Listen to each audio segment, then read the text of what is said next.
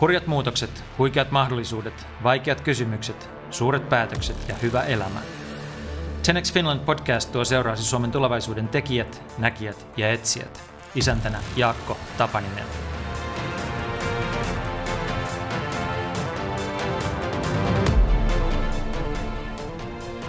Antti Järvinen on Googlen maajohtaja Suomessa. Millaista on olla töissä yli 70 miljardia dollaria vaihtavassa 68 000 ihmistä työllistävässä yrityksessä, joka kasvaa 20 prosenttia vuodessa? Miten Antti valittiin? Miten hänet ajettiin sisään? Entä millaista on olla johtaja verkostoorganisaatiossa? Puhumme myös siitä, mitä medialle tapahtui, mitä mainonnalle on tapahtumassa, sekä siitä, kuinka Suomi yskii kilpailijoidensa pölyä digitaalisen kaupan ja palvelujen kehityksessä. Mitä yksilö voi tehdä ja mitä suomalaisten yritysten pitää tehdä, jotta jatkossa voisimme taas olla digitalisaation kärkimaita. Hyviä kuunteluhetkiä.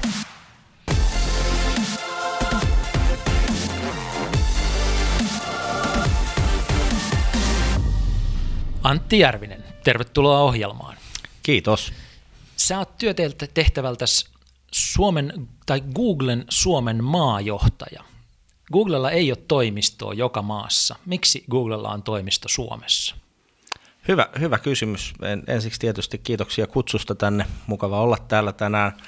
Tota, me toimitaan Googlen kanssa EMEassa hyvin, hyvin vahvasti ja nähdään, että eurooppalainen digitalisaatiokehitys on meille tärkeää Eurooppa-tasolla, se on meille Pohjois-Eurooppa-tasolla tärkeää ja Googlen Suomen organisaatio kuuluu meillä Pohjois-Euroopan regionaan, jossa on Suomen lisäksi Ruotsi, Tanska, Norja ja sitten siellä on Hollanti ja Belgia. Ja, ja tota, Googlen silmin me nähdään, että nämä maat muodostaa esimerkiksi tässä eurooppalaisessa kontekstissa tämmöisen digitaaliset edelläkävijät kokonaisuuden, ja, ja jos me katsotaan, että mistä se lähtee, niin meillä on tietysti pitkä radioteknologian osaaminen Suomessa, josta Nokian ihmekin syntyi tähän maahan. Meillä on hyvin korkea koulutus, korkea niin sanottu e-intensiteetti, eli meillä on lähes niin kuin joka taskussa mobiililaajakaista, täällä Suomessa ja, ja, ja sitä kautta sellainen markkina, jossa me nähdään paljon kehityspotentiaalia. Että tämä on ehdottomasti se yksi iso syy kokonaisuutena, miksi me operoidaan Suomessa. Toinen syy on se, että me ollaan investoitu valtavasti Suomeen. Meillä on miljardin investointi Haminassa, siellä on datacenter, joka on yksi meidän neljästä datacenteristä Euroopassa. Eli Suomessa ollaan sen takia, että on digitaalinen edelläkävijä maa, että meidän kuulijat mielellään kuulee tämän. Jatketaan. Sa- sa- sanotaan Joo. näin, että meillä on mahdollisuuksia olla digitaalinen edelläkävijä okay. maa. Meil, meillä, on, meillä, on, meillä on se reunaehdot on kunnossa. Sitä me ei vielä valitettavasti olla tällä hetkellä.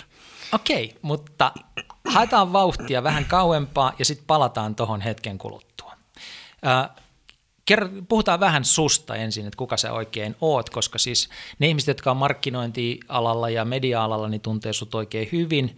Jos menee katsomaan vaikka sun LinkedIn-profiilias, niin sun työhistoria on vähän niin kuin lukisi suomalaisen digitaalisen mainonnan historiikin. Että sieltä löytyy niin kuin merkittävä määrä merkittäviä yhtiöitä, sekä isompia firmoja, sun edellinen työnantaja oli Sanoma, että sitten paljon startuppeja ja, ja sitten paljon hallituksen jäsenyyksiä ja kaikkea tämmöistä. Eli sä oot tehnyt tehnyt tota vähän kaikkea mahdollista. Miten sä ajauduit tälle alalle? Miten susta tuli markkinointimies? Tuota, mä otan vähän kiinni ensin tuosta termistä markkinointimies. Anteeksi. Mä, mä, okay. ei, ei, ei, ei tarvitse pyytää anteeksi. Mä, mä, mä oon ylpeä markkinoinnista, mutta mut mä en ole koskaan itse kokenut olevani markkinointimies. Mikäs mies sä oikein oot? Mä oon, mä oon kokenut olevani sielultani niin kuin hyvin pitkälle myyntimies, joka on tässä markkinointiekosysteemissä niin kuin kehittynyt tietyllä tapaa sitten monessa mielessä niin kuin liikkeenjohtajan suuntaan. Ja, ja, ja jos multa niin kuin kaivetaan sielusta sitä syvintä, niin se lähtee sieltä myynnistä. Yeah. Mä oon kotoisin Sastamalasta, pieneltä paikkakunnalta yrittäjäperheestä. Siellä, siellä tota, perhe harjoitti autokauppaa lähes 70 vuotta ja, ja perheyrityksestä luovuttiin tänä kesänä ja mä oon saanut kasvaa sellaisessa ympäristössä, jossa mä oon nähnyt, miten kansainvälisten brändien, meillä viimeksi perheyritys Myynnissani ja Peugeottia, niin, niin miten kansainvälisten brändien kanssa toimitaan pienellä paikkakunnalla Suomessa, suomalaisessa niin kuin kilpailussa autokauppaympäristössä. Ja, ja, ja, ja sieltä niin kuin ammentanut oppia ja verenperintöä siihen, että, että miten myynti ja asiakaspalvelu ratkaisee paljon ja, ja, miten markkinointi ratkaisee paljon sellaisia asioita, joita liiketoimintaa voidaan tehdä kannattavasti. ja, ja tuota, isäni jalanjäljissä, niin kuin moni muukin on aina, aina sitten suuntautunut jonnekin, ja niinkä, niinpä minäkin päädyin Helsingin kauppakorkeakouluun.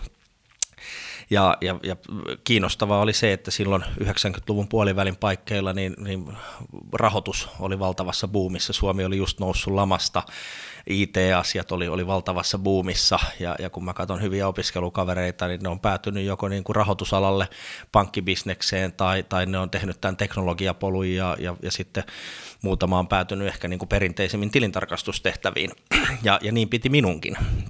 Pitikö? Ja, piti, ja, ja, ja, ja se oli, niin kuin sattuma usein puuttuu peliin näissä asioissa, mutta sitten mä löysin itseni KYltä, ja siellä ylioppilaskunta-aktiivina mä löysin itseni huolehtimassa koulun yrityssuhteista ja, ja, ja sitä kautta mä aloin niin kuin oivaltaan, että, että millä tavalla tämmöistä niin kuin yritysten välistä tai silloisen KOY niin kuin opiskelijainstituutio ja yritysten välistä yhteistyötä voidaan kehittää ja, ja miten siellä pitää löytää toimintatapoja ja malleja, joilla saadaan niin kuin molemmille osapuolille hyvää.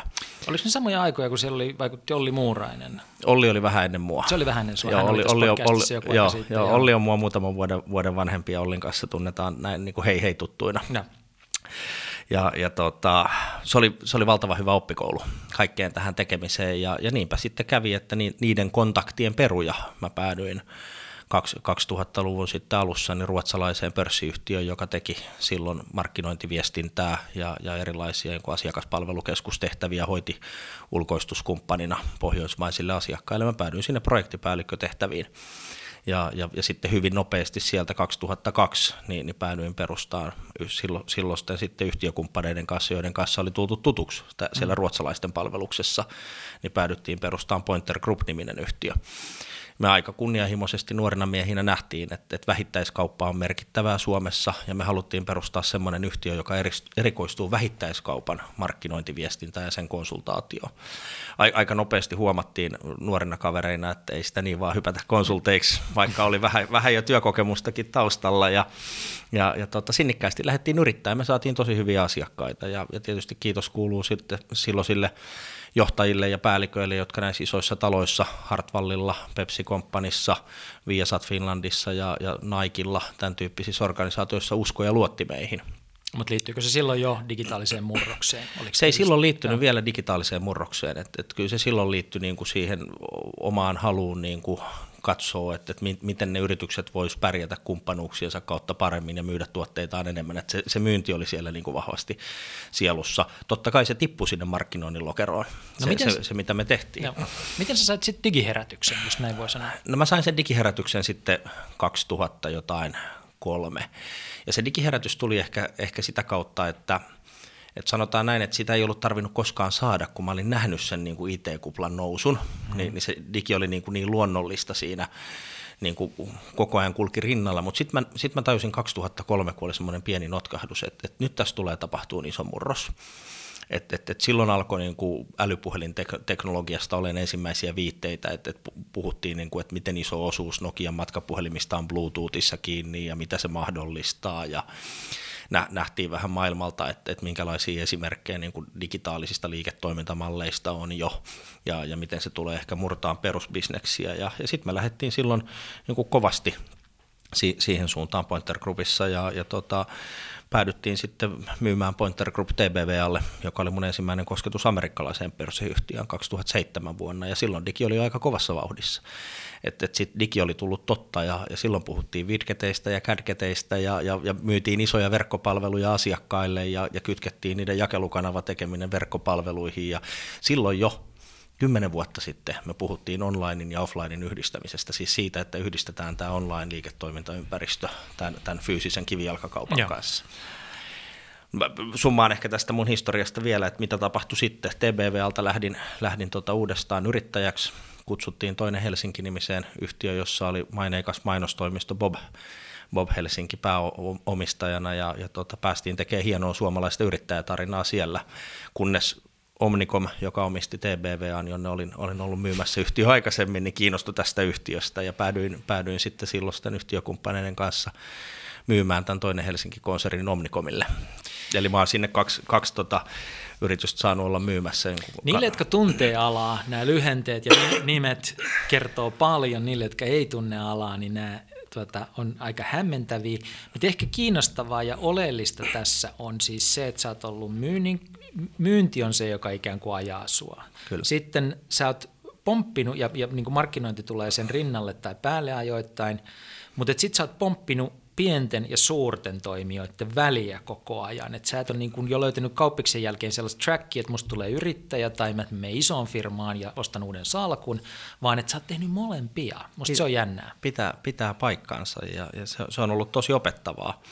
Ja, ja niin kuin hyvin sanoit, että ne, jotka alaa ei tunne, niin, niin TBV on yksi maailman johtavia mainostoimistoketjuja, ja sillä on operaatioita sadassa maassa, ja, ja. taitaa olla tänä päivänä 10 000 työntekijää, ellen, ellen ihan väärin muista. Omnicom on se emoyhtiö, ja se on, se on niin kuin toistakymmentä miljardia listalla New Yorkissa, ja, ja operoi tämmöisen holding-yhtiömallin kautta yhtiöitä yksi suurimpia maailman mediaostajia globaalisti.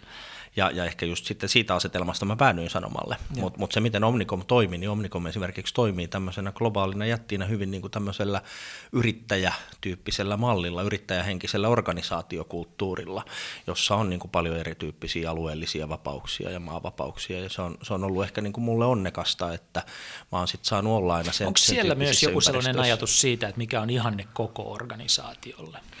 Ei, ei, siellä ole ihan, ei, ole. Ei, ei siellä ole, mutta totta kai niin kuin kaikissa isoissa yrityksissä niin tutkitaan paljon sitä, että, että montaksi niin kuin alaista esimiehellä voi olla, jos nyt voi puhua tämmöisestä traditionaalisesta mm. esimiesalaissuhteessa, mitä mä vähän karsastan niin kuin asetteluna, niin, niin tota, totta kai sitä katsotaan, että monenko ihmisen kanssa sä voit efektiivisesti tehdä töitä ja, ja minkä kokoinen organisaation pitäisi olla, jotta sä niin kuin pystyt sujuvasti hoitaa vaativia projekteja ja, ja, ja prosesseja, jotka vaatii ihmistyövoimaa niin, että jos joku on lomalla tai joku on sairaana tai joku, joku vaihtaa työpaikkaa, niin siellä ei synny niin kuin katkosta ja asiakaspalvelut ja, ja tyytyväisyys Joo. pysyy niin kuin yllä. Että et tämän tyyppiset asiathan on niin kuin merkitseviä sitten. Mennään ihan konkreettisesti tähän niin kuin organisaatioihin tämän Googlen kautta, joka kiehtoo monia ihmisiä organisaationa. Se, joku, jotkut tuntee sitä paremmin, jotkut huonommin. Se ehdit olla pienen pätkän tuossa sanomalla, mutta sitten nopeasti tuli tänne tänne Googlelle ja, ja tota, Googlehan tosiaan on siitä mielenkiintoinen, että se yhtä aikaa on niin järisyttävän kokoinen organisaatio ja sitten samaan aikaan se on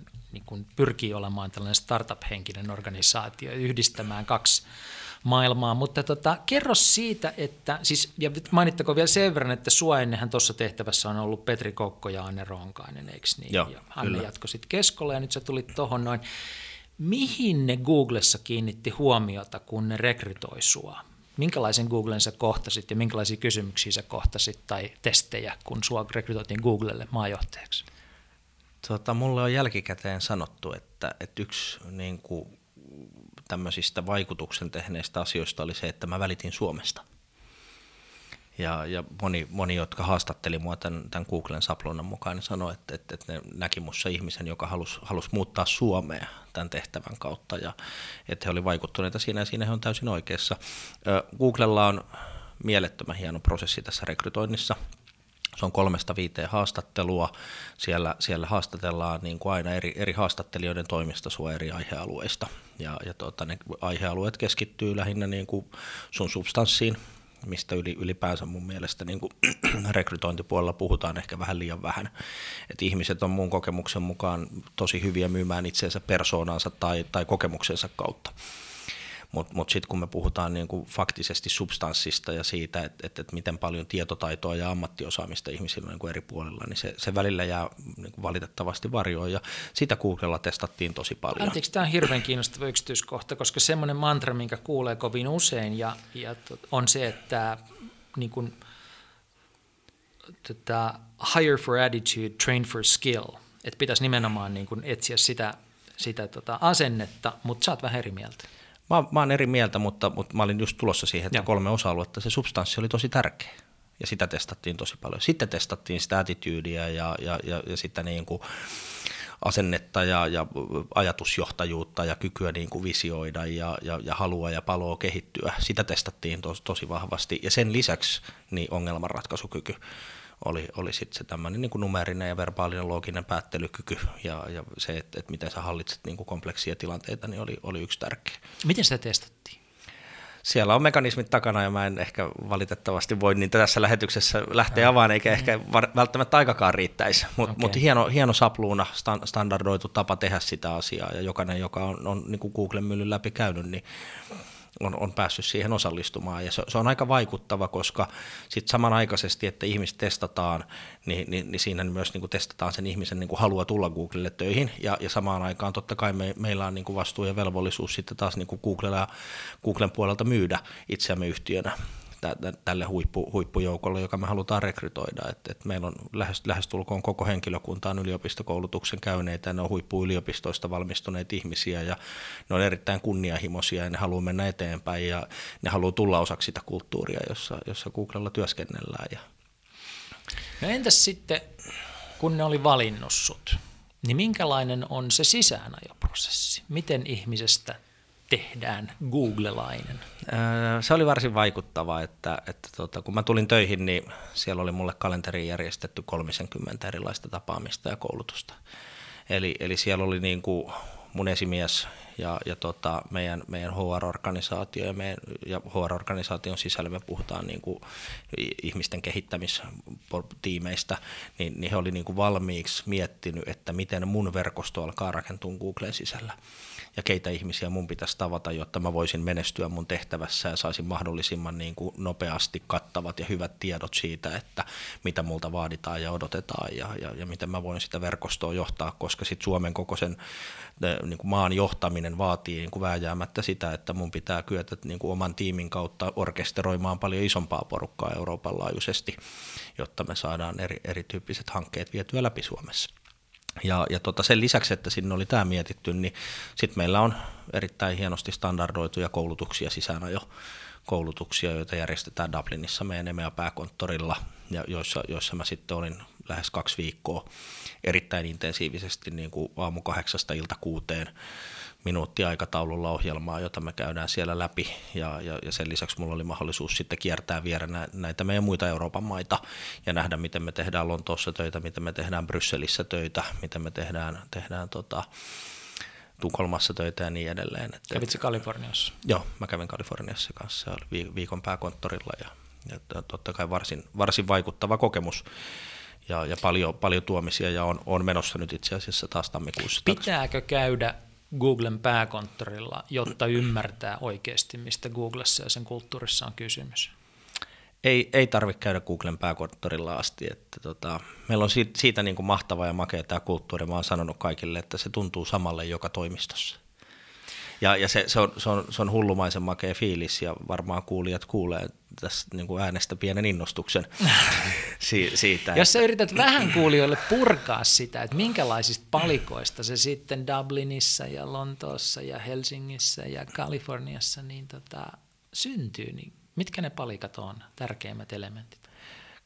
Kyllä ne palikat liittyy siihen, että siellä, siellä on niin kuin ihmisillä yhteinen intohimo viedä, viedä niin kuin firmaa ja, ja siihen digitalisaatioon liittyviä asioita eteenpäin. Meidän ihmiset on hirveän ystävällisiä, ne on hirveän kunnianhimoisia, ne on tosi auttavaisia siitä huolimatta, että niillä on kova aikataulupaine ja, ja kukaan ei koskaan kieltäydy auttamasta sua. Ja, ja jos jollain ei ole niin kuin mahdollisuus auttaa, sua siinä hetkessä, niin, niin ne on jo löytämässä sulle niin kuin kaksi muuta ihmistä omasta verkostostaan, jotka voi auttaa siinä samassa asiassa eteenpäin. Ja se on aika poikkeuksellista. Että, että ihmiset ajattelee niin kuin tosi, tosi laajalti sitä, että, että mikä on niin kuin hyväksi yhtiölle ja, ja miten voi olla avuksi tolle toiselle ihmiselle. Sen lisäksi meillä on, meillä on niin kuin kaikki me puhutaan managerirooleista, niin esimiestehtävät sellaisia, joissa niin se esimies on olemassa sitä tiimiä varten. Ja se muuttaa merkittävällä tavalla sitä dynamiikkaa, että, että meillä on niin kuin todella vähän hierarkiaa ja, ja, ja sen, sen, sen tyyppisiä niin kuin käytäntöjä, joissa, joissa niin kuin sun olisi vaikea tulla mukaan ja osallistua keskusteluun tai mennä mukaan palveriin, että et, et sä, sä oot niin kuin välittömästi ensimmäisestä minuutista niin o, mukaan otettu, siis mikä on hyvä suomenkielinen sana sille, että mä oon puhunut paljon englanniksi näitä Joo, asia, asioita töissä, niin, niin sä, sä koet olevas heti osa sitä porukkaa. Ja, ja, ja niin kuin työskentelymetodit ja mallit on niin, kuin niin samantyyppisiä joka konttorissa, että ei ole mitään vaikeuksia. Et, et kun mä katson mun, mun tiimiä tässä Helsingin toimistolla, niin ei niillä ole vaikeuksia mennä ja istahtaa Lontooseen ja, ja jatkaa sitä saman tekemistä Lontoossa niiden englantilaisten kanssa tai, tai montako kansallisuutta siellä on että meillä on helposti siellä niin kuin kansallisuuksia, niin 450 Lontoon konttorilla ja tässä Suomessakin parhaimmillaan niin taisi olla jo, joku päivä niin 14 eri kansallisuutta, että meillä ihmiset liikkuu tosi paljon. Sun puheessa esiintyy aika usein tässä sana verkosto, ja se on kai aika tärkeä ominaisuus tai tapa organisoitua Googlelle sen lisäksi, että totta kai se on niin kuin verkosto noin niin kuin internetissä, niin, niin tota, se on verkostomainen organisaatio. Suurin osa meistä ymmärtää, mikä on linjaorganisaatio, sellainen pyramidimainen. Sitten me ymmärretään, jotkut meistä on kokeillut ja kokenut matriisiorganisaatiota, missä saattaa olla useita erilaisia tota, pomoja tai, tai tämmöisiä paikkoja, joiden kanssa ollaan tekemisissä. Mutta miten toimii verkostoorganisaatio? Erittäin hyvä kysymys. Verkostoorganisaatio toimii niin, että, että siellä saattaa olla erilaisia bisneslinjoja, jotka vastaa tuotteesta tai markkina-alueesta tai jonkun tuotteen kehityksestä tai tuotteen markkinoinnista tai tuotteen asiakaspalvelusta, ja, ja ne yhdessä ajaa kohti samaa maalia, vaikka, vaikka heitä mitattaisiin vähän eri asioista sitten siellä niin kuin omissa henkilökohtaisissa työtehtävissä, tekee yli, yli tiimirajojen valtavan paljon yhteistyötä, jakaa paljon, paljon niin kuin siihen työhön liittyvää materiaalia yli, yli näiden tiimirajojen. Tarkoittaako se, että perusyksikkö on tiimi? Perusyksikkö on tiimi käytännössä, joo. joo. Ja, ja, ja tota, tiimeissä työskennellään paljon ja sitten tiimirajojen yli jaetaan paljon ja tiimit tekee yhdessä tosi paljon töitä. Jakaa kaikki suunnitelmansa avoimesti. Meillä on tämmöinen suuri avoimuuden kulttuuri, jossa me jaetaan paljon asioita avoimesti. Ja, ja, ja se auttaa si, siinä, että, että miten nopeasti me voidaan tehdä asioita. Ja, ja musta ehkä yksi tämmöinen hienous tässä verkosto-organisaatiomallissa on nimenomaan se nopeus. Ja, ja se nopeus ei ole mahdollista, jos ei siellä ole niin kuin suuri luottamus ja suuri avoimuus takana ja, ja, ja myös sitten se kulttuurinen yhteisymmärrys siitä, että miten työskennellään yhdessä. Mutta jos miten verkostomaisessa organisaatiossa sitten niin asenneta, asetetaan tavoitteet ja prioriteetit? Jokainen meistä ymmärtää, miten ne asetetaan linjaorganisaatiossa, että sun pomo kertoo sulle, että mitä odotetaan ja mihin pitäisi mennä. Mutta miten se tapahtuu verkostomaisessa organisaatiossa? Mä en tiedä, riittääkö meillä aika, aika tässä avaamaan sitä, mutta mä yritän esimerkin kautta hahmottaa, että, että klassisesti myyntiorganisaatiossa sä mittaat esimerkiksi niin kuin myyntiä per asiakas. Ja, ja sille asiakkaalle myydään tuotteita, ja, ja monesta tuotteesta voi muodostua vaikka ratkaisu. Tämmöisessä verkosto-organisaatiossa sä voit alkaa mittaamaan eri tiimeistä esimerkiksi siihen tuotteeseen liittyviä ominaisuuksia tai sitä, että, että kuinka monelle asiakkaalle se tuote on myyty ja hyödyntääkö ne asiakkaat sen tuotteen ominaisuuksia maksimaalisesti ja minkä tyyppisiä läpimenoaikoja siellä on. Ja, ja sitten kun sä laitat niitä mittareita esimerkiksi matriisiin, niin, niin sä, sä alat helposti näkeen sellaisia kohtia, että sä voit tunnistaa, että miten tätä liiketoimintaa voitaisiin – kehittää tai ohjata niin kuin paremmaksi tai nopeammaksi tai kannattavammaksi tosi paljon helpommin kuin sellaisessa niin kuin klassisessa organisaatiomallissa, jossa vain yksi organisaation siilo tuijottaa omia mittareitaan. Eli, eli, eli pitkälti se niin kuin tavoitteen asetantakin on sit sen tyyppistä, että, että siinä tehdään niin kuin jatkuvaa arviointia ja, ja niin kuin suunnittelua. Mutta onko jokaisella kuitenkin jollakin tavalla henkilöesimies, jonka kanssa asiat käydään Joo, läpi? kyllä. On. On, Joo. kyllä kyllä on. Mutta to, toivottavasti tästä, niin kuin mitä yritin selittää, niin saa vähän, vähän kiinni siitä, että, että, että miten se niin kuin eri, erilaisten mittareiden ja tavoitteiden asettaminen on niin kuin jatkuvaa. Ja, ja, ja se, on, se on prosessi, joka elää koko ajan ja, ja, ja sitä arvioidaan ja sieltä yritetään tunnistaa niitä kohtia jatkuvasti, että miten tätä tekemistä parannetaan. Ja se on, se on hyvin erityyppistä kuin mitä missään yhtiössä, missä mä olen aikaisemmin ollut töissä, on, on tehty. No sitten Googleen liitetään myös osittain vähän tällainen niin kuin skifimäisyys tai kahelius tai omintakeisuus osana yrityskulttuuria, että siellä on töissä kaveri, jonka nimi on Astro Teller ja se johtaa Google X-laboratoriota. Tämä mun suosikki on tämmöinen kaveri kuin Jade Meng Tang, Tan, joka on Google's Jolly Good Fellow – ja hänen työtehtävänsä on Enlighten minds, open hearts and create world peace. Tämä on siis hänen työtehtävänsä. Mä törmäsin hänen sillä, että hän on kirjoittanut loistavan meditaatiokirjan nimeltä Joy on Demand. Mutta että, oot sä törmännyt, tai onko sun verkostossa myös tätä niin kuin vähän kahelimpaa tai skifimpää Googlea? Joo, kyllä meillä jokainen saa olla omanlaisensa. Et, et se ei ole välttämättä skifiä, että et meillä tosi tärkeää on tämmöiset asiat kuin diversiteetti ja, ja niin kuin kaikenlaisten ihmisten osallistaminen. Et, et, et meillä on niin kuin mielettömiä persoonia töissä ja, ja jokainen saa olla just omanlaisensa ja, ja meillä ei tarvitse sitä jännittää yhtään, että minkälainen sä oot, vaan sut otetaan vastaan avosyliin ja, ja ihmiset on niin kuin kiinnostuneempia siitä, että, että, että mitä sä tuot siihen yhteiseen hyvään kuin, kuin siitä, että minkälainen sä oot tai näytätkö tai, tai tunnutko se jotenkin poikkeavalle yleisestä valtavirrasta, niin se ei, se ei niin kuin herätä minkäännäköistä niin reaktioa meillä. Että mutta vaikuttaa siltä, että sinne niin organisaatio, mä en tiedä onko Suomen organisaatio, mutta ainakin sinne jenkkipuolelle on niin kuin tavallaan tahallaan istutettu tämmöisiä tyyppejä, jotka jollain omalla uudella näkökulmallaan haastaa sen muun organisaation. Totta kai, ja, ja, ja haastaminen on niin kuin jatkavaa, et, jatkuvaa, että, että meille haetaan vain ja ainoastaan sellaisia ihmisiä, jotka niin kuin uskaltaa niin kuin tehtävässä kuin tehtävässä kyseenalaistaa niin kuin jatkuvasti sen, että onko tämä se tapa, ja. jolla me uskotaan, että, että tämä yhtiö menee niin kuin parhaiten eteenpäin. Meillä on 68 000 työntekijää ja, ja tänä vuonna liikevaihto on lähes 70 miljardia. Mm. Ja, ja me kasvetaan 20 prosenttia vuodessa viime vuoden vertailuajan kohtaan nähden, nähden suunnilleen. Nyt Q3-luvut ja, ja Q2-luvut taisi olla jossain 25-28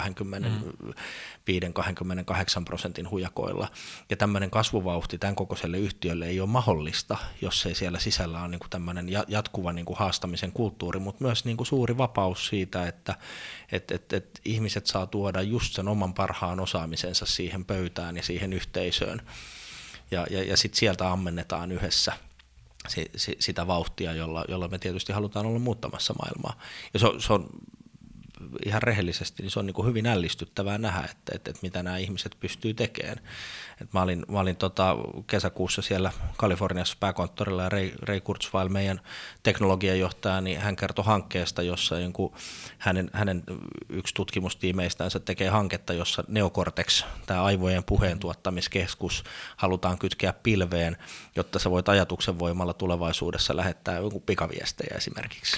Mennään kohta, kohta noihin, mutta pari sellaista asiaa, jotka ihmiset voimakkaasti liittää Googleen, jotka on matkan varrella tarttunut ihmisten mieleen. Toinen on uh, don't be evil, ei saa olla paha. Vieläkö törmäät siihen tota, lauseeseen Googlessa?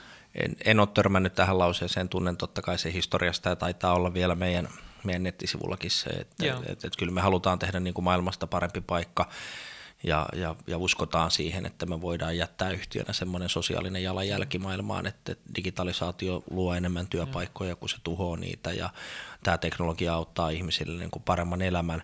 Sen lisäksi me uskotaan vahvasti siihen, että internetillä itsessään on valtava demokratisoiva voima.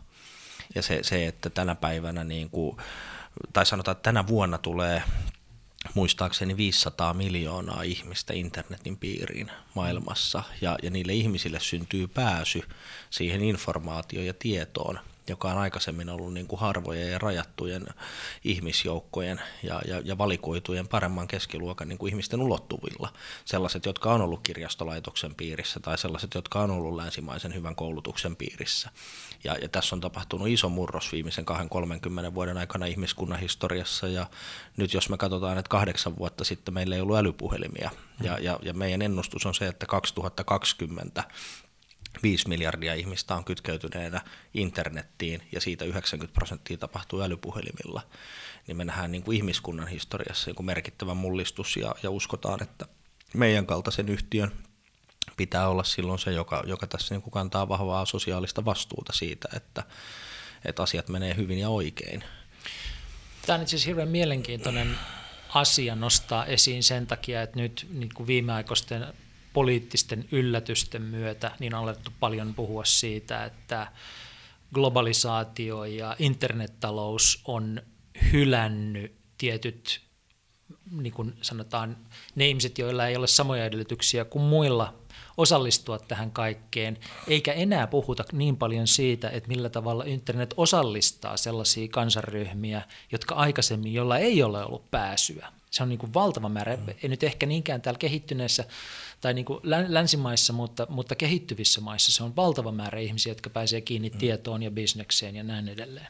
Se, se on just näin ja, ja, ja tietysti niin kuin on vaikea niin kuin katsoo historiaa taaksepäin, että mitä olisi tapahtunut, jos Androidia esimerkiksi olisi käyttöjärjestelmänä syntynyt, mutta oltaisiko me sellaisessa tilanteessa, että, että sitten niin kuin Apple ja iPhoneit ja, ja, ja niin kuin kalliit älypuhelimet niin olisikin vain niin kuin harvan joukon ulottuvilla.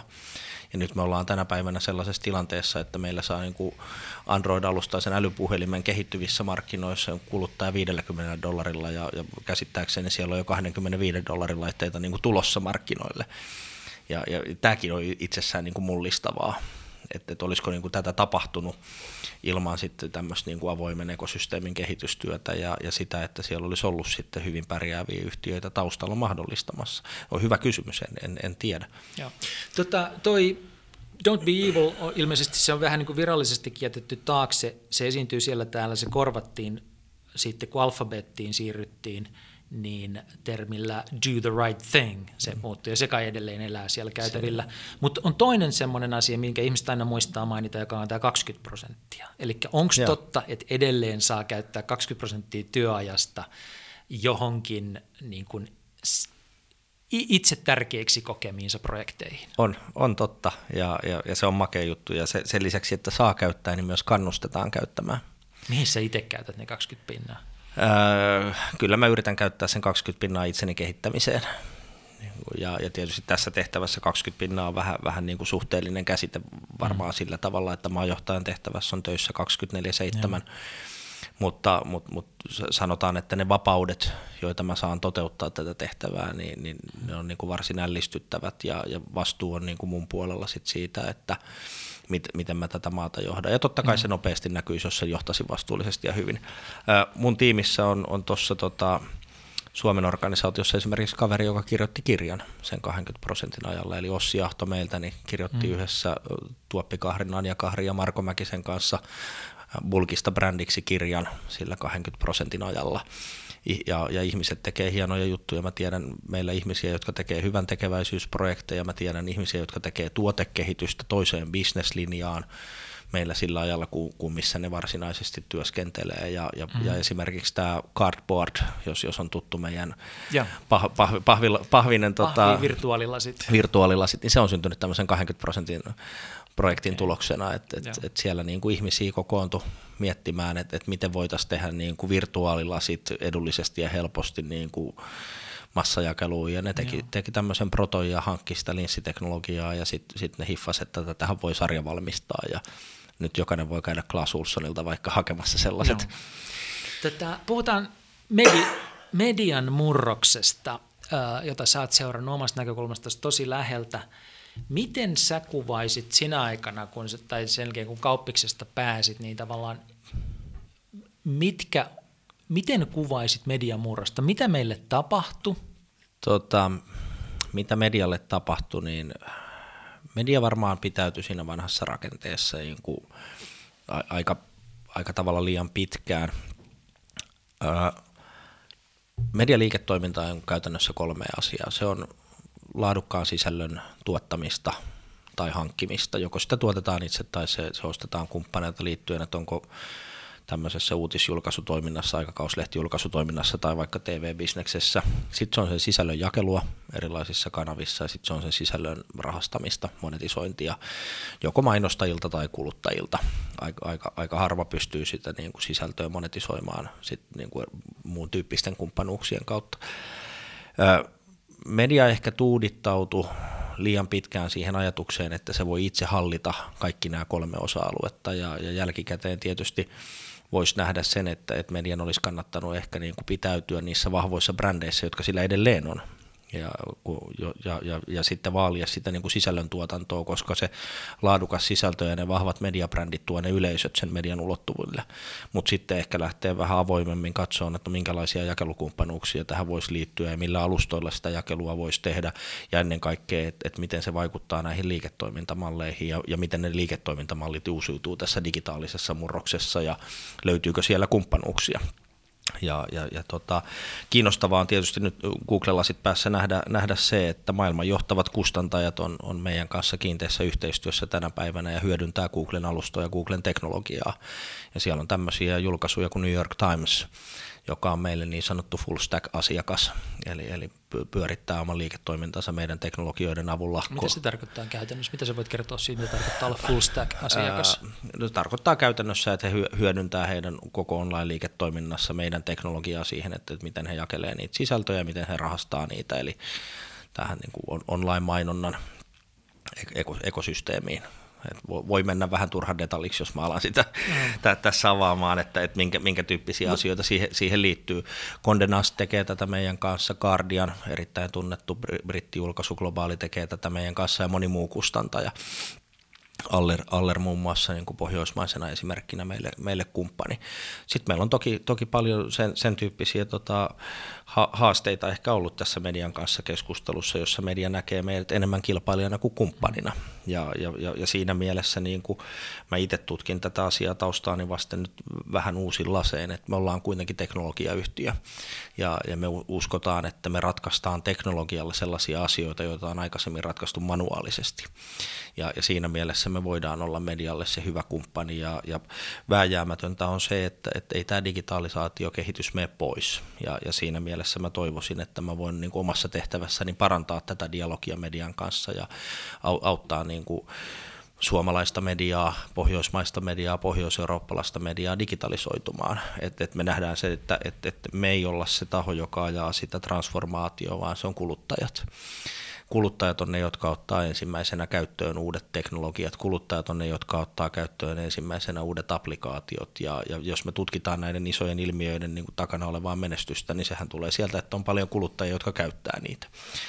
Ja, ja, ja nyt me nähdään niin kuin sen tyyppinen tilanne tässä mediassa, että, että kuluttajien niin kuin median käyttö on tällä hetkellä, niin kuin mobiili median käyttö on ohittanut ja. television katsomisen ja sanomalehtien lukemisen ja, ja meidän media, mediakenttä ehkä joutuu totta kai sitten vanho, vanhojen tota, niin kuin li, li, liiketoimintarakenteidensa vuoksi niin pitämään kiinni siitä vanhasta rakenteesta pitkälti. Siis johtuu siitä, että investointi- ja osaamispääoma on kiinni siinä vanhassa niin paljon, että ei ole helppo tehdä muutosta sinne uuteen nopeasti mutta mut vääjäämätöntä on se, että sitä uutta pitäisi alkaa kapitalisoimaan paljon nopea, nopeammin kuin mitä ne, ne tällä hetkellä tekee perinteisessä mediassa, koska nyt siellä niin kuin näyttää tilanne sille, että perinteisen median tuotot laskee nopeammin kuin uuden median tuotot kasvaa.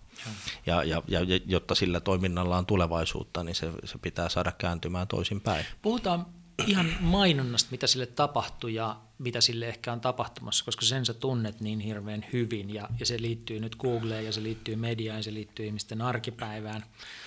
Tuosta Googlen alkuajoista kerrotaan semmoista hirveän hauskaa tarinaa, kun kun tota, tämmöinen kaveri nimeltä Mel Karmazian, joka oli silloin Viacomin, joka on maailman neljänneksi suurin mediafirma, niin meni tapaamaan Googlen perustajia ja että et mikä tämä juttu nyt oikein on ja mitä te pojat puuhaatte täällä. Ja sitten kaverit kertoi, että niin, että kun aikaisemmin mainonta oli sellaista, että sä et koskaan oikein tiennyt, että mistä siitä on hyötyä, että kun niin kuin oli tämä klassinen, että että puolet menee hukkaan, mutta ei tiedä kumpi puoli. Ni, niin, että me ollaan nyt keksitty tämmöinen systeemi, että yhtään rahaa ei mene hukkaan. Että kaikki rahat menee just siihen, että sä löydät sen sun asiakkaan, kun ainoastaan näistä klikeistä maksetaan. Ja sitten tämä Karmaisian katteli niin kuin suurilla silmillä näitä kavereita ja totesi, että you guys are fucking with the magic.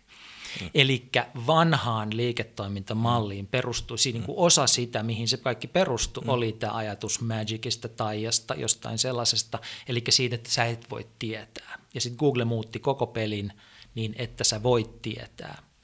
Ja vähän aikaa tämä oli niin kuin, tavallaan, se, oli niin kuin, se on ollut karmasevaa monelle medialle, kun se tarkoitti sitä, että se mainonta irtaantui sieltä perinteisestä mediasta – se muuttui mitattavaksi, se muutti digitaalisille alustoille, mutta kuluttajille se monessa mielessä muuttui ihan niin kuin miellyttäväksi, koska sen sijaan, että se olisi koko ajan pommitettu mainoksilla, niin sä pystyit löytämään sen, mitä sä tarvitset. Mutta nyt me ollaan semmoisessa tilanteessa, että niin kuin tavallaan tämä pommitus on palannut ja se pommitus on ihan hillitöntä. Eli markkinointi on mennyt siihen suuntaan, jossa meitä niin kuin pommitetaan erilaisilla digitaalisilla viesteillä ihan holtittomasti. On erilaisia niin kuin mainontateknologioita, jotka seuraa meitä kaikkialle. Ihmiset on aika kypsiä, ne hankkii blokkereita ja niin Tämä on muuttunut vähän tällaiseksi niin kuin sodaksi siitä niin kuin, tavallaan, että Google mursi yhden systeemin, syntyi toinen tilanne, joka oli vähän niin kuin hallussa ja nyt on semmoinen olo, että niin kuin, tämä on aikamoinen sota. Miten sä näet, että tämä tilanne niin kuin tulee kehittymään, ihmisten ja mainonnan ja median ja alustojen suhde? Hyvin, hyvin kuvasit tilannetta, mutta yhden asian haluan ehkä erottaa tässä ensiksi ennen kuin pureudutaan tähän, ja se on se, että se mitä Google keksi Google-hakuun, tämän niin kuin kuluttajan aikeeseen perustuvan mainonnan kohdentamisen, niin sehän tekee siitä edelleen uniikin. Ja, ja, ja Google-haun ekosysteemiin ei, ei liity nämä ongelmat, joita äsken kuvasit. Joo. Mutta Google joutuu ottaa varmaan kantaa eh, niihin, että maisema on Kyllä, muuttunut. kyllä. Joo. me joudutaan ottaa kantaa ja me on tietysti kehitetty teknologiaa tähän taustalle ja meidän teknologia paljon mahdollistaa tätä, mitä, mitä kuvasit. Mutta mut, sitten sit, niin pitää muistaa, että sielläkin se teknologia niin kuin koko ajan kehittyy ja, ja, ja siellä muun muassa tekoäly ja, ja algoritmit kehittyy koko ajan siihen suuntaan, että, että me päästään näistä lieveilmiöistä toivottavasti mahdollisimman paljon eroon. Mutta mut, on niin kuin hyvä, hyvä nähdä se, sen niin kuin ekosysteemin kehitys ehkä niin, että se tismalleen lähti sieltä, että tarjotaan niin kuin kuluttajalle juuri sitä, mitä hän haluaa, että, että, että Larry, Larry Page – sanoi aikanaan silloin, kun hakukone lanseerattiin, että täydellinen hakukone ymmärtää, että, että mitä tarkoitat, kun haet, eikö niin, ja antaa sinulle takaisin sitä, mitä tarvitset. Joo hakutuloksissa. Ja, ja se sama sääntöhän niin kuin pätee edelleen, ja, ja silloin sen pitää päteä tähän kuin mainonnan kohdentamiseen myös. Ja, ja, ja tässä kohtaa niin kuin, vastuu on meillä, vastuu on ekosysteemitoimijoilla ja vastuu on mainostajalla, että, että, että miten sitä omaa markkinointiviestintää tehdään ja, ja nyt tämä, niin kuin ilmiö, josta kuvasit, että, että eikö niin, että mainokset seuraa. Niin, niin, niin ja siis vaan, että niiden, myös niiden volyymi kasvaa ihan hillittömäksi. No niin, ne volyymi Joo. kasvaa hillittömästi kyllä ja, ja ne on kasvanut tuolla verkko, verkkoliiketoiminnan puolella, niin kuin julkaisijoiden puolella erilaisilla saiteilla, koska siellä haetaan niitä uusia liiketoimintamalleja ja, ja edelleen mä ehkä niin kuin vähän erottaisin sitten tässä, tässä sitä, että, että miten... Mutta miten me, sä näet, me, että tämä tulee kehittymään no, ennen kaikkea meidän jo, kuluttajien hyvä, kannalta? Hyvä, mä olin, mä olin tulossa joo. siihen. Ö, niin kuin mobiilin käyttöön menee esimerkiksi Google-haku nyt hyvin vahvasti. Yli puolet kaikista hausta tulee mobiililla. Siellä on rajattu määrä niitä mainoksia, jotka sinne yhdellä näytöllä tulee, ja, ja me on pyritty pitää se ympäristö erittäin siistinä ja tehokkaana ja tarjousrelevanssi siellä käyttökokemus miellyttävänä, haku kehittyy koko ajan assistenttimaisempaan suuntaan ja, ja jos vaikka tästä nyt avaat älypuhelimen ja haet Google-hausta sieltä vaikka Chelsea FC, mm. Chelsea jalkapallojoukkuetta, niin sinne tippuu lähes applikaatiomainen näkymä sulle nä- näkyviin siitä, että, että haku kehittyy tähän suuntaan ja tarjoaa sitä relevanssia. Se on niin kuin ihan keskeistä, että näitä palveluja pitää kehittää siihen suuntaan, että, että se käytettävyys on niin kuin siellä kaiken ajan. Et me kaikki tiedetään, että kuluttaja lähtee pois, jos, jos käyttökokemus ei ole miellyttävä. Et, et, et se vastuu on niin kuin kaikilla verkossa toimivilla tahoilla. Toinen juttu, mä haen esimerkin meidän tekemisestä on YouTube, jossa, jossa on niin kuin mieletön määrä videosisältöä ja sitä tulee lisää sinne 400 mm. tuntia joka minuutti. Ja, ja siellä sä voit skipata sen mainoksen ja, ja, ja se on sun niin kuin kuluttajan valinnan alla, että haluatko katsoa sen mainoksen ja mainostaja maksaa sen, jos se kuluttaja katsoo sen mainoksen. Muussa tapauksessa ei ja, ja me itse toimitaan tässä niin kuin edelläkävijänä, että me halutaan tuoda tällaisia ratkaisuja markkinoille. Facebook toimii täysin päinvastaisella logiikalla tai, tai meidän niin kuin, julkaisijat omassa niin kuin mainosvideoliiketoiminnassa, eli he pakottaa kuluttajan katsomaan sen mainoksen ja, ja, ja välillä he pakottaa sen katsomaan sen mainoksen, niin saman mainoksen useita kertoja sen saman ohjelman aikana. Mutta kuluttajan, siis kun tämä jotenkin on sellainen olo, että tämä ei voi loputtomiin jatkuu tällaisena, että kuluttajan kannalta tämä alkaa olla niin kaoottinen. Ja siis tämmöinen niin kuin, jotenkin ihan typerä tilanne, että meidän niin kuin niskaan kaadetaan entistä enemmän koko ajan mainontaa, jota me ei edes haluta ottaa vastaan. Me joudutaan niin kuin varustautumaan adblockerina, puolustautumaan, että me säilyttäisiin järjissä, me mm. löydettäisiin se, mitä me halutaan. Mm. Tämä ei voi loputtomiin mennä näin. Vai voiko? Hyvä, hyvä kysymys. Se, mitä se mainonta mahdollistaa, niin se mahdollistaa esimerkiksi näiden palvelujen ilmaisuuden. Et, et, et mehän katsotaan niin kuin omalta osaltamme asiaa niin, että et Google on tuonut kaikki nämä palvelut, ja. Haun, YouTuben, karttapalvelun, Chrome Mä en puhu niinkään ja, ja, ja, pelkästään ja, Googlesta, kyllä, kyllä, kyllä, mutta, kyllä, kyllä, ja, mutta et me, me pystytään tarjoamaan ne ilmaiseksi, koska meillä on niin kuin mainosrahoitteinen ansaintalogiikka siellä takana. Samalla tavalla niin kuin julkaisijat pystyy tarjoamaan sisältöä, jos, jos se on mainosrahoitteista. Et se on tavallaan niin kuin elinehto siellä takana ja kyllä mä ennustan, että me tullaan näkemään vielä niin kuin iso evoluutio seuraavan 3-5 vuoden aikana siinä, että, että, että miten tämä teollisuuden ala kehittyy. et sulla, on, sulla on tosi relevantti pointti siinä, että et, et, et häiritseekö tämä liikaa, voiko tämä kehittyä näin, voiko tämä jatkua näin. Se, mikä auttaa varmasti tässä, niin on se, että et, et nyt on näkyvissä, että mainostaja on valmis maksamaan siitä oikean kohdennuksen henkilön niin kuin tavoittamisesta huomattavasti enemmän tänä päivänä kuin vielä esimerkiksi ehkä kaksi vuotta sitten. Mutta sitten toisaalta kuluttajat on yhä halukkaampia maksamaan siitä, että niiden elämässä ei ole mainoksia. Että mä maksan mielelläni Netflixistä tai Spotifysta hintaa siitä, että Kyllä. se mitä mä haluan ei keskeydy jollakin asialla, mitä mä en halua. Tismalleen näin, ja, ja, ja sitähän pitää kunnioittaa ja vaalia ennen kaikkea. Luuletko sä, että se on kasvava liiketoimintamalli? Se on, se, on, se on varmasti siis kasvava liiketoimintamalli siihen nähden, missä laajuudessa me nyt nähdään, mutta, mutta sitten täytyy muistaa, että siellä puolella asiakashankinnan kustannukset on myös niin kuin huomattavan paljon korkeammat kuin, kuin tämmöisessä niin kuin mainosrahoitteisessa liiketoimintamallissa, ja se, se asettaa sitten aina sen kulloisenkin yrityksen liikkeen, liikkeenjohdon varmasti niin kuin vaikeiden kysymysten äärelle, että no mikä on se tapa, jolla voidaan mennä markkinoille ja rahoittaa ja kasvattaa kestävästi sitä toimintaa. Joo. Kerro vielä hiukan tuosta, niin kuin, mitä te teette tällä hetkellä medioiden kanssa, että, että toisaalta niin kuin Google on, on koettu viholliseksi, häiriköksi ja niin edelleen. Toisaalta Google, kaikki tietää, että Google ilman muuta edustaa jotakin, jota kohti me ollaan menossa. Minkälaisia, niin kuin Google on muun muassa tällainen niin kuin digitaalinen Digital News Initiative-aloite, jossa etsitään innovaatioita ja siinä on mukana suomalainen Eero Korhonen, eikö Joo, se ole, niin kuin Lontoossa kyllä. tekee töitä. Onko sieltä kautta vielä löytynyt uusia innovaatioita? Oletko kuullut tai törmännyt? Öö, mä tiedän, mitä siellä on tulossa ja, ja menossa. Öö, mitään sellaista ei, ei ole vielä varmaan, mistä voisi tässä puhua, mutta me ollaan nyt aika paljon investoitu rahaa ja investoidaan koko ajan rahaa siihen yhteistyöhön. Yeah. Ja, ja, ja toivon tietysti niin kuin suomalaisena ja, ja, ja Googlella Suome, Suomesta maana vastaavana, tota, että et me saa, niin kuin nähtäisiin sitä rahaa myös Suomessa paljon ja, ja, ja sen tyyppisiä hankkeita Suomessa, jotka saa tämän rahoituksen. Ja, ja ennen kaikkea niin kuin avoimuutta ja ennakkoluulottomuutta. Että, että kyllä me halutaan, tämä, tämä, tämä, tämä on yksi niistä niin kuin hankkeista, jossa me halutaan olla niin kuin osallisena tässä sananvapaudessa ja, ja journalismin tulevaisuudessa ja auttamassa sitä, että kun nämä liiketoimintamallit murtuu. Mutta journalismi ei ole pelkkää sananvapautta, vaikka se ilman muuta onkin sitä. Ja tässä juuri tämä kysymys on, että toisaalta niin kun Google, kun se on murtanut niitä vanhoja malleja, niin se on tuonut maailman, jossa tietoa arvotetaan vähän eri tavalla, eli nyt niin kuin yksi iso ongelma on tänä päivänä vähän niin kuin kyseenalainen tieto, joka sitten niin kuin nousee meidän maailmaan erilaisten alustojen, myös Googlen kautta aika helposti. Toinen on se, että Google osaltaan ehkä vahvistaa niin kutsuttua filterikuplaa, kun mun haut on semmoisia, jotka tukee mun maailmankuvaa ja sitten vieressä istuvan kaverin hakutulokset on erilaisia, ne tukee hänen maailman. Sitä, että Google on niin kuin, tavallaan osa ratkaisua, mutta osa ilman muuta ongelmaakin, niin kysymys ei ole pelkästään rahasta eikä sananvapaudesta. Miten sitten siis niin kuin täällä journalistisella puolella, jossa etsitään kuitenkin niin kuin relevanttia totta, niin sen täytyy olla Googlelle tärkeä asia. Totta kai se on meille super tärkeä asia. Me investoidaan tosi paljon rahaa siihen, että se algoritmi on mahdollisimman hyvä ja oppii koko ajan siitä ja pystyy tarkistamaan, että mikä on totta ja mikä ei ole totta. Et, et, muutenhan toiminnalta putoo pohja ja se, se on tunnistettu ja sen eteen on tehty työtä ja ollaan oltu siihen niin kuin kilpailuun verrattuna varsin menestyksekkäitä myös jos, jos vertailet sitä, että missä tämän, tämmöiset valeuutiset leviää tai ei mm. leviä. Ja, ja nöyrästi tehdään sen, sen kanssa paljon työtä.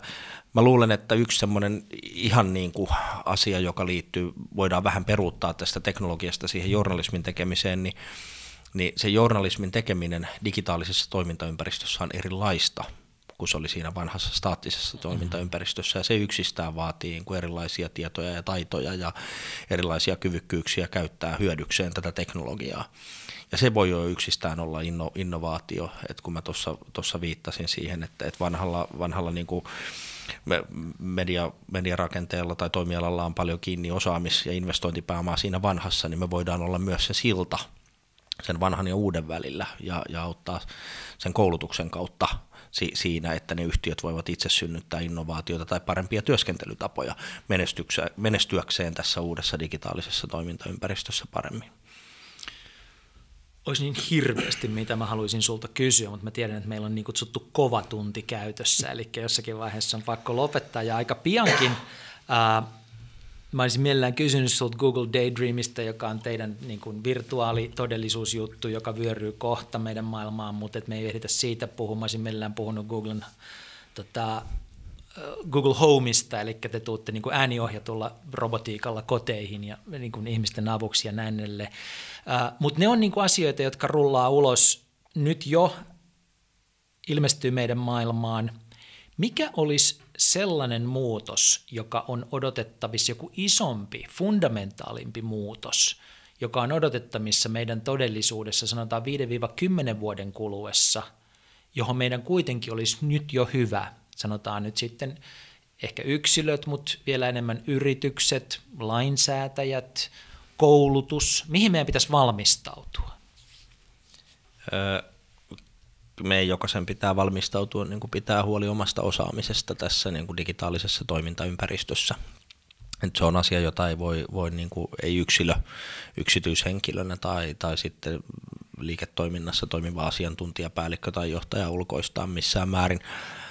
Sen lisäksi niin mä oon sanonut muutaman kerran, että, että mobiilipäätelaitteet muuttaa maailmaa vielä enemmän kuin poliittiset päätökset. Ja, ja sillä mä tarkoitan sitä, että nyt meillä on älypuhelin, jossa on 4G-tasoinen laajakaista, eli on aika nopea internetyhteys. Meillä on pari vuoden päästä Teliasonar luvannut 5G Pohjoismaihin, ja se mahdollistaa tuhatkertaiset nopeudet mobiilipalveluissa. Me on just lanseerattu Pixel Phoneit mark- markkinoille kansainvälisesti, jossa on, on siis tekoälypohjainen assistentti. Se tekoälypohjaisen assistentin kanssa toimiminen tarkoittaa sitä, että, että jokaisella tulee olemaan oma henkilökohtainen assistentti siinä älypuhelimessa.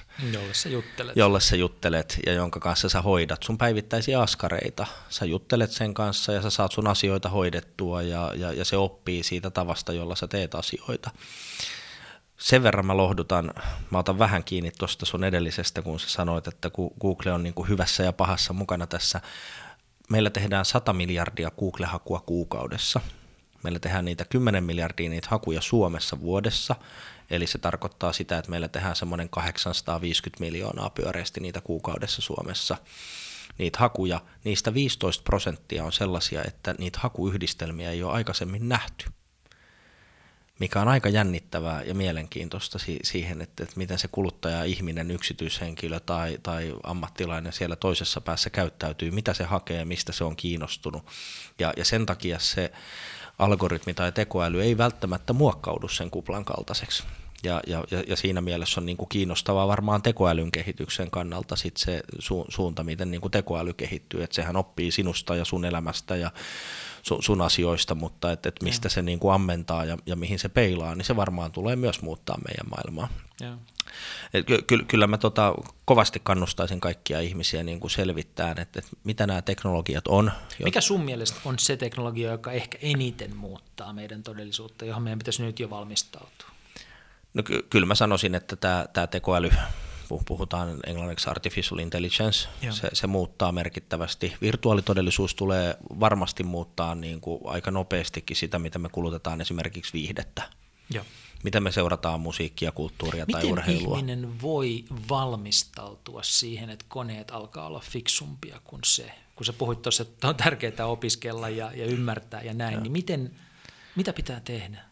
kyllä mun mielestä pitää altistaa itsensä uuden oppimiselle ja sille kokeilemiselle. Että, että, että, tämmöinen niin kuin ihan käytännön esimerkki, että mä tunnen paljon ihmisiä, jotka sanoo, että me, me käydään joka talvi Kanarian saarilla. Että, että mä oon 18 vuotta käyty sillä samalla alueella ja niistä 12 vuotta mä oon käyty samassa hotellissa. Ja sitten mä kysyn, että et sä koskaan haluaisi nähdä mitään muuta paikkaa maailmasta. Tai et, et sä haluaisi koskaan niin kuin millään muulla tavalla kokea sitä, sitä niin kuin kansainvälisyyttä ja maailmaa kuin se, että saatat sen suoran lennon pakettimatkan sinne turistikohteeseen ja meet sillä bussikuljetuksella sinne. Että olisiko joku muu mahdollisuus seikkailla tuolla maailmalla ja nähdä uusia paikkoja, tavata uusia ihmisiä ja kokea uusia elämyksiä. Ja se, musta se sama koskee niin kuin tätä teknologista ympäristöä ja tätä digitalisaatioa. Että et sitten meidän täytyy hakeutua sellaisiin paikkoihin, hetkiin, tilanteisiin tai sellaisten laitteiden tai, tai vempeleiden tai teknologioiden äärelle, jossa me päästään vähän näkemään, että miten ne toimii. Että se on aika, metka fiilis olla ekaa kertaa itse ajavan auton kyydissä ja katsoa, että, että, että miten se liikkuu siellä. Tai se, se on niin kuin tosi metka fiilis, kun sä pääset ekan kerran käyttämään tämmöistä niin kuin teko, tekoälypohjasta assistenttia ja se on, se on metka fiilis, kun sä ekan kerran laitat ne virtuaalitodellisuuslasit päähän ja, ja ihminen voi oppia mitä vaan, että tota, mun oma, oma isä on nyt täyttää 70 ja ja tota, mä niin kuin ilolla katon, kun hän niin kuin varailee itselleen matkoja älypuhelimella tällä hetkellä ja osallistuu aktiivisesti lasten kanssa niin kuin WhatsApp-ryhmässä kommunikaatioon ja, ja, ja, ja niin edespäin ja niin edespäin. Että tota, se ei kato niin kuin ikää, että se on enemmänkin sitä asennetta, eikö niin? Ja, ja sitten samaan aikaan musta must tämä niin kuin kehitys on siinä mielessä hienoa, että näiden, näiden laitteiden käyttäminen on helpompaa koko ajan. Se on, se on niin kuin helpompaa ja yksinkertaisempaa. Että se mikä, kuluttajille nimenomaan. Se, mikä on vaikeaa yrityksille, on se, että miten ne yritykset muuttaa sen perustekemisensä siihen, että ne palvelisi niitä kuluttajia helposti. Ja, ja, ja se on se loikka, joka... joka Puhutaan vielä ihan loppuun tästä, kun sä sanoit, että, että tota Suomi on Googlelle tärkeä sen takia, että tämä toisaalta on digitaalinen edelläkävijä maa, mutta toisaalta odotetaan, että tämä voisi olla vielä paljon enemmän. Että tämä ei sun mielestä ehkä ihan olekaan niin edelläkävijä maa kuin tämä ajoittain luulee. Niin mikä Suomessa on kunnossa, mikä Suomessa on pielessä, mitä pitäisi tehdä? Meillä on, meillä on kunnossa niin kuin tämä radioteknologia ja, ja, ja se, se, että meillä on niin kuin korkea älypuhelinpenetraatio ja meidän kuluttajat on valveutuneita, meidän kuluttajat osaa käyttää näitä palveluja. Se, mikä meille ei ole kunnossa, niin, niin meidän vähittäiskaupan yritykset, meidän palvelualan isot yritykset ei ole kyennyt digitalisoimaan itsensä niin, että ne olisi kilpailukykyisiä tässä murroksessa. Et me, me nähtiin otsikoissa hetki sitten, jossa sanottiin, että Suomesta olisi hävinnyt taantuman takia vaatekaupasta 500 miljoonaa euroa rahaa markkinoilta totuus on se, että siitä rahasta 460 miljoonaa meni ulkomaisten verkkokauppiaiden kassaan. Ja. Ja, ja, ja sillä tavalla Suomi ei ole kilpailukykyinen ja, ja sitä mä kovasti kaipaan ja toivon näkeväni Suomessa, että, että yritykset ottaa digitalisaation tosissaan ja, ja alkaa panostaa siihen niin kuin ei yhtä tai kahta kertaluokkaa enemmän, vaan niin kuin vi, viisi kertaluokkaa enemmän että me tarvitaan enemmän sellaisia avauksia, mitä OP on esimerkiksi niin OP-ryhmä nyt tehnyt, jossa he näkee, että pankkibisnes on murroksessa, heillä on tällä hetkellä vakaa kannattava liiketoiminta, he investoi uuteen liiketoimintaan ja sitten he investoi voimakkaasti tämän niin kuin oman perinteisen liiketoimintansa digitalisointiin. Musta must hyvä esimerkki niin kuin hienosta digitalisaatiokeissistä Suomessa on Veikkaus siis tuote, jota kukaan ei oikeasti tarvitse, ja, ja, ja, ja jolla on niin kuin valtava kansainvälinen kilpailu tällä hetkellä ulkomaisten vedonlyöntitoimistojen ja peliyhtiöiden toimesta. Ja he on onnistunut säilyttämään asemansa, digitalisoimaan liiketoimintaansa, kasvattaen sitä toimintaa, monipuolistaneet sen ja hyödyntäneet sen, sen että, että miten kuluttajaa voi palvella siellä online-kanavassa paremmin. Ja sitä kautta niin kuin menestyneet valtava hyvin. Ja siellä on valtava, valtava halu ja tahto mennä eteenpäin ja vielä, vielä kiihdyttää sitä, mitä he on tehnyt. Ja sitä, sitä mä en valitettavasti näe kuin ihan, ihan pienessä murto-osassa suomalaisia yrityksiä. Ja, ja, ja totta kai me halutaan Googlena partneroitua tässä kohtaa suomalaisten toimijoiden kanssa ja auttaa siinä, mutta mut sitten edelleen niin vastuu on kyllä yrityksillä itsellään huolehtia siitä kilpailukyvystä ja kilpailuedusta. Mutta sä oot myös sitä mieltä, että me ollaan niin selvästi jäämässä jälkeen meidän kilpailijamaista, että meidän niin kuin, tämä ICT-sektori kasvaa vaan murto-osan siitä, mitä pahimmat kilpailijat. Pitää, pitää paikkaansa, eli mulla on tuossa pöydällä Digitizing Europe-raportti, joka me on yhdessä Boston Consulting Groupin kanssa tehty, ja ja tuota, sen mukaan meillä sähköisten tuotteiden ja palvelujen osuus bruttokansantuotteesta kasvaa vain 1,3 prosenttia vuodessa, kun mennään kohti 2020. Ruotsissa vastaava kasvuprosentti on 7,5, Tanskassa se on 8,3, Virossa se on 10, ja. Hollannissa se on 11,3 ja Belgiassa, jolle me vähän naureskellaan, eikö niin, niin se on 12,5. Ja, ja, ja tämä on merkittävä ero. Sitten jos me palataan tähän mediaan ja markkinointiviestintään, niin Suomessa äh, online-investointien osuus kaikista mediapanostuksista on 28 prosenttia. Ruotsissa vastaava luku on 40, Tanskassa se luku on 47 ja Englannissa se luku on 52. Se kehitysvauhti, joka meillä on Suomessa tällä hetkellä noin 10 prosenttia vuotuinen kasvuvauhti, niin sillä vauhdilla me ei saada kiinni edes 2020 sitä tasoa, jossa Ruotsi on 2016. Ja, ja Ruotsi kasvaa tällä hetkellä 15-16 prosenttia hieron eli se, eli se ero kasvaa. Ja, ja, ja sitten kun mä peilaan tätä Google-dataan, jossa mä näen, että esimerkiksi niin kuin muodin hauista, siis hakuja, joita kuluttajat tekee, jotka liittyy muotiin, pukeutumiseen, vaatetukseen ja, ja niissä tulee mainokset sitten mukana, tietysti, koska se on yksi, yksi niin kuin keskeinen ulottuvuus tätä meidän ansaintalogiikkaa, niin 84 prosenttia niistä klikeistä, jotka kuluttajat tekee, mm. ul, menee ulkomaisille verkkokaupoille tai ulkomaisille toimijoille. Eli, eli tässä suhteessa niin kuin on helppo nähdä, että et, et, raha, raha virtaa ulkomaille. Ja se, on, se johtuu osittain niin kuin siitä, että miten suomalaiset markkinoi ja, ja, ja tekee myyntiä sähköisessä kanavassa, mutta se johtuu myös osittain siitä, että mitkä on niiden edellytykset siellä taustalla. Että onko se verkkokauppaliiketoiminta kunnossa, onko siellä sähköinen asiakaspalvelukanava kunnossa ja, ja onko siellä investoitu sen tyyppiseen logistiikkaketjuun, että se tukee tätä verkkoliiketoimintaa ja niin edelleen. Että siellähän on niin kuin paljon muuttujia takana, että tässä ei ole kyse pelkästään niin kuin mainonnasta, digitaalisessa toimintaympäristössä ja se on aina hyvä muistaa. Sä tuossa äsken kannustit ihmisiä kokeilemaan uusia asioita ja miten nyt sitten nämä yritykset, jotka epäilee olevansa jäämässä jälkeen asioista, mikä on se, mitä kannustaa, on ne sitten pk-yrityksiä tai vähän suurempi, mitkä on ne kolme asiaa, mitä kannattaa kokeilla tänään? Mitkä on ne kolme asiaa, joita kannattaa kokeilla tänään? Heti lähteä kokeilemaan varmaan ensimmäisenä pitää muodostaa niin kuin realistinen tilannekuva. Eikö niin, että ennen kuin kokeillaan, mitä ne pitäisi olla? Jos mä oon pk-yrittäjä ja mulla on kauhean vähän aikaa, niin mit, miten mä muodostan sen? No, jos, mä, jos sä oot pk-yrittäjä ja, ja, ja sitten sä mietit, että mistä sun myynti tulee, niin, niin sen jälkeen sä mietit, mistä sun liidit tulee, että mistä sä saat sun uudet, uudet, asiakkaat, uudet niin. asiakkaat niin sitten sä pääset jo varmaan aika nopeasti jäljille, että, että mitä sun kannattaa tehdä seuraavaksi. Missä ne on. Että missä ne on, mistä ne hakee tietoa, mistä kanavasta sä voit ne saada kiinni, mikä on se viesti, minkä sä haluaisit niille antaa. Mietit, että, että voitko sä tehdä sun liiketoimintaa siellä verkossa, ellet voi, mitä sun pitäisi tehdä seuraavaksi. Suomalaiset on aika huonoja kysyä apua et sitten mä myös niin kuin kannustaisin si- siihen niin kuin PK-yrityksiä myös etenkin, että et, et, et etsisivät ja hakeutuisivat niin kuin avun lähteille ja sellaisiin tilaisuuksiin, oli ne sitten seminaareja tai messuja, jossa sä voit sitä omaa osaamista kerryttää ja kasvattaa siitä, mikä on mahdollista. Et ehkä mun niin kuin yksi, yksi vinkki olisi myös se, että et, et sen lisäksi, että mietit sitä, että mistä sä, sä saisit uusia asiakkaita ja että et, et miten hyvin sä pystyt verkossa tekemään liiketoimintaa, niin miettisit myös sit sitä, että et, et selvittäisit, että mikä kaikki on mahdollista. Että olisi varmasti niin kuin semmoinen olo itselle, että mulla on luottavainen olo, nyt mä tiedän mikä on mahdollista mun liiketoiminnalle. Se ongelmahan on aina se, että, että kun nämä on vähän uusia asioita, niin se, että ke, kehen mä oikein voisin luottaa, mistä mä pääsisin liikkeelle, kun on asioita, joita mä en oikein ymmärrä, niin ketä mä kuuntelisin, mistä mä ostasin apua, onko sulla mitään ohjetta antaa tähän?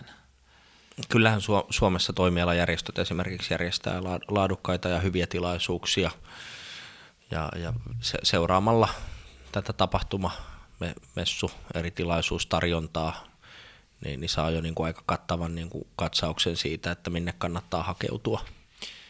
Et en, en mä tässä haluaisi ehkä niin kuin yksittäisiä yrityksiä lähteä niin kuin Vielä tästä teemasta no, no, no, no, nost, nostamaan esille. Vielä tästä teemasta viimeinen kysymys. Niin tota, jos sulla olisi mahdollisuus tavalla tai toisella ohjaita suomalaisia investointeja, niin mitä sä tekisit, minne suomalaisten pitäisi investoida? Vähän liian vähän on investoitu kaiken kaikkiaan viime aikoina, mutta minne pitäisi rahat laittaa? Suomalaisten pitäisi ehdottomasti laittaa rahaa digitaaliseen palvelukehitykseen ja, ja digitaalisten tuotteiden ja palvelujen kaupallistamiseen. Me ollaan hirveän hyviä laittaa rahaa niin kuin miljardikaupalla tämmöisiin infrastruktuurihankkeisiin, ja, ja, ja sitä tehdään niin kuin päättäjä- ja kuntatasolla, että otin jo aikaisemmin kantaa julkisuudessa siihen, että olisiko Helsingin kaupungin päättäjien pitänyt esimerkiksi niin kuin kruununsiltojen investoinnin sijaan miettiä sitä, että olisiko niin kuin kaikille helsinkiläisille voitu tarjota kunnolliset sähköiset ajanvarauspalvelut ja, ja, ja tota, vaikka tämmöinen terveyschat eri, eri, eri, eri osa-alueilla ja lapsiperheille videolääkäripalvelut, jo, jotka tehostaa sitä prosessia ja, ja lähtee kunnolla katsomaan, että miten voidaan niin kuin digitalisoida tämmöistä terveydenhuollon prosessia ja, ja olisiko sillä saatu niin kuin enemmän hyötyä kaikille niin kuin helsinkiläisille ja, ja, ja sen lisäksi vielä niin kuin saatettua nämä palvelut tuottavuuspuolelta se, sellaiselle aika, aikakaudelle, missä niiden niin kuin minun mielestä pitäisi olla suhteessa siihen, että me tehdään niin kuin monen sadan miljoonan euron siltainvestointi, joka palvelee muutamaa kymmentä tuhatta ihmistä ja, ja tulee pelkästään sit joukkoliikenteen käyttöön siellä puolella. Ja nämä asiat ei ole minusta aina ihan, ihan balanssissa Sama koskee yritystoimintaa, että, että yritykset on hirveän hyviä investoimaan niin kuin seiniin, logistiikkakeskuksiin ja, ja, ja tuotantolaitoksiin ja tämän tyyppisiin asioihin, mutta palvelukehitykseen menee valitettavan vähän rahaa tällä hetkellä Suomessa, puhumattakaan sit siitä kaupallistamispuolesta. Että, että me nähdään ihan pohjoismaisessa vertailussa, että me ollaan vähän, vähän niin kuin vertailusta ja aihe, aihealueesta riippuen niin noin, noin puolessa siitä investointitasosta Suomessa. Eli lakatkaa investoimasta seiniin, alkakaa investoida sisältöön. Ky- suunnilleen näin, suunnilleen Joo. näin. Joo. Ja, ja, ja niin kuin investoida siihen, missä ne niin kuin tulevaisuuden tuotot on. Joo. Mikä on semmoinen applikaatio tai ohjelma tai verkkopalvelu, mitä olet viime aikoina käyttänyt enemmän kuin aikaisemmin? Tota, AliExpress on, on se, mitä, mitä sillä tehdään? Sillä voit ostaa vähittäiskaupan kesto, kestotavaratuotteita. Suosittelen Ali, Alibaba-konsernin ah niin, niin tota AliExpress-mobiiliaplikaatio ostaminen on äärimmäisen helppoa, sisäänkirjautuminen on äärimmäisen helppoa, hinnat on tosi kilpailukykyiset, logistiikkaketju toimii siellä taustalla, että se, se on kovaa kamaa ja, ja mä itse hurahdin siihen vaimoni armosta. Hmm. Meillä, meillä rouva on niin kuin tehnyt paljon meidän, meidän tota kodin sisustamista muun muassa ja, ja lastenleluihin liittyviä hankintoja ja tämän tyyppisiä sieltä. Taas ulkomainen verkkokauppa. Kyllä, näin, näin Mikä on sellainen kirja, jota sä oot viime aikoina suositellut ystävillesi ja muille vastaantulijoille? Paha, paha heitit. Mä oon paljon, paljon lukenut kirjoja ja kirjat on paljon, paljon puhuttanut, mutta tota, yksi, yksi semmoinen, mikä sattumalta eilen, eilen nousi puheeksi, jonka ajattelin tässä mainita, niin on tuo Jari Sarasvuon vuoden, vuoden, takana, tota, vuoden takainen kirja.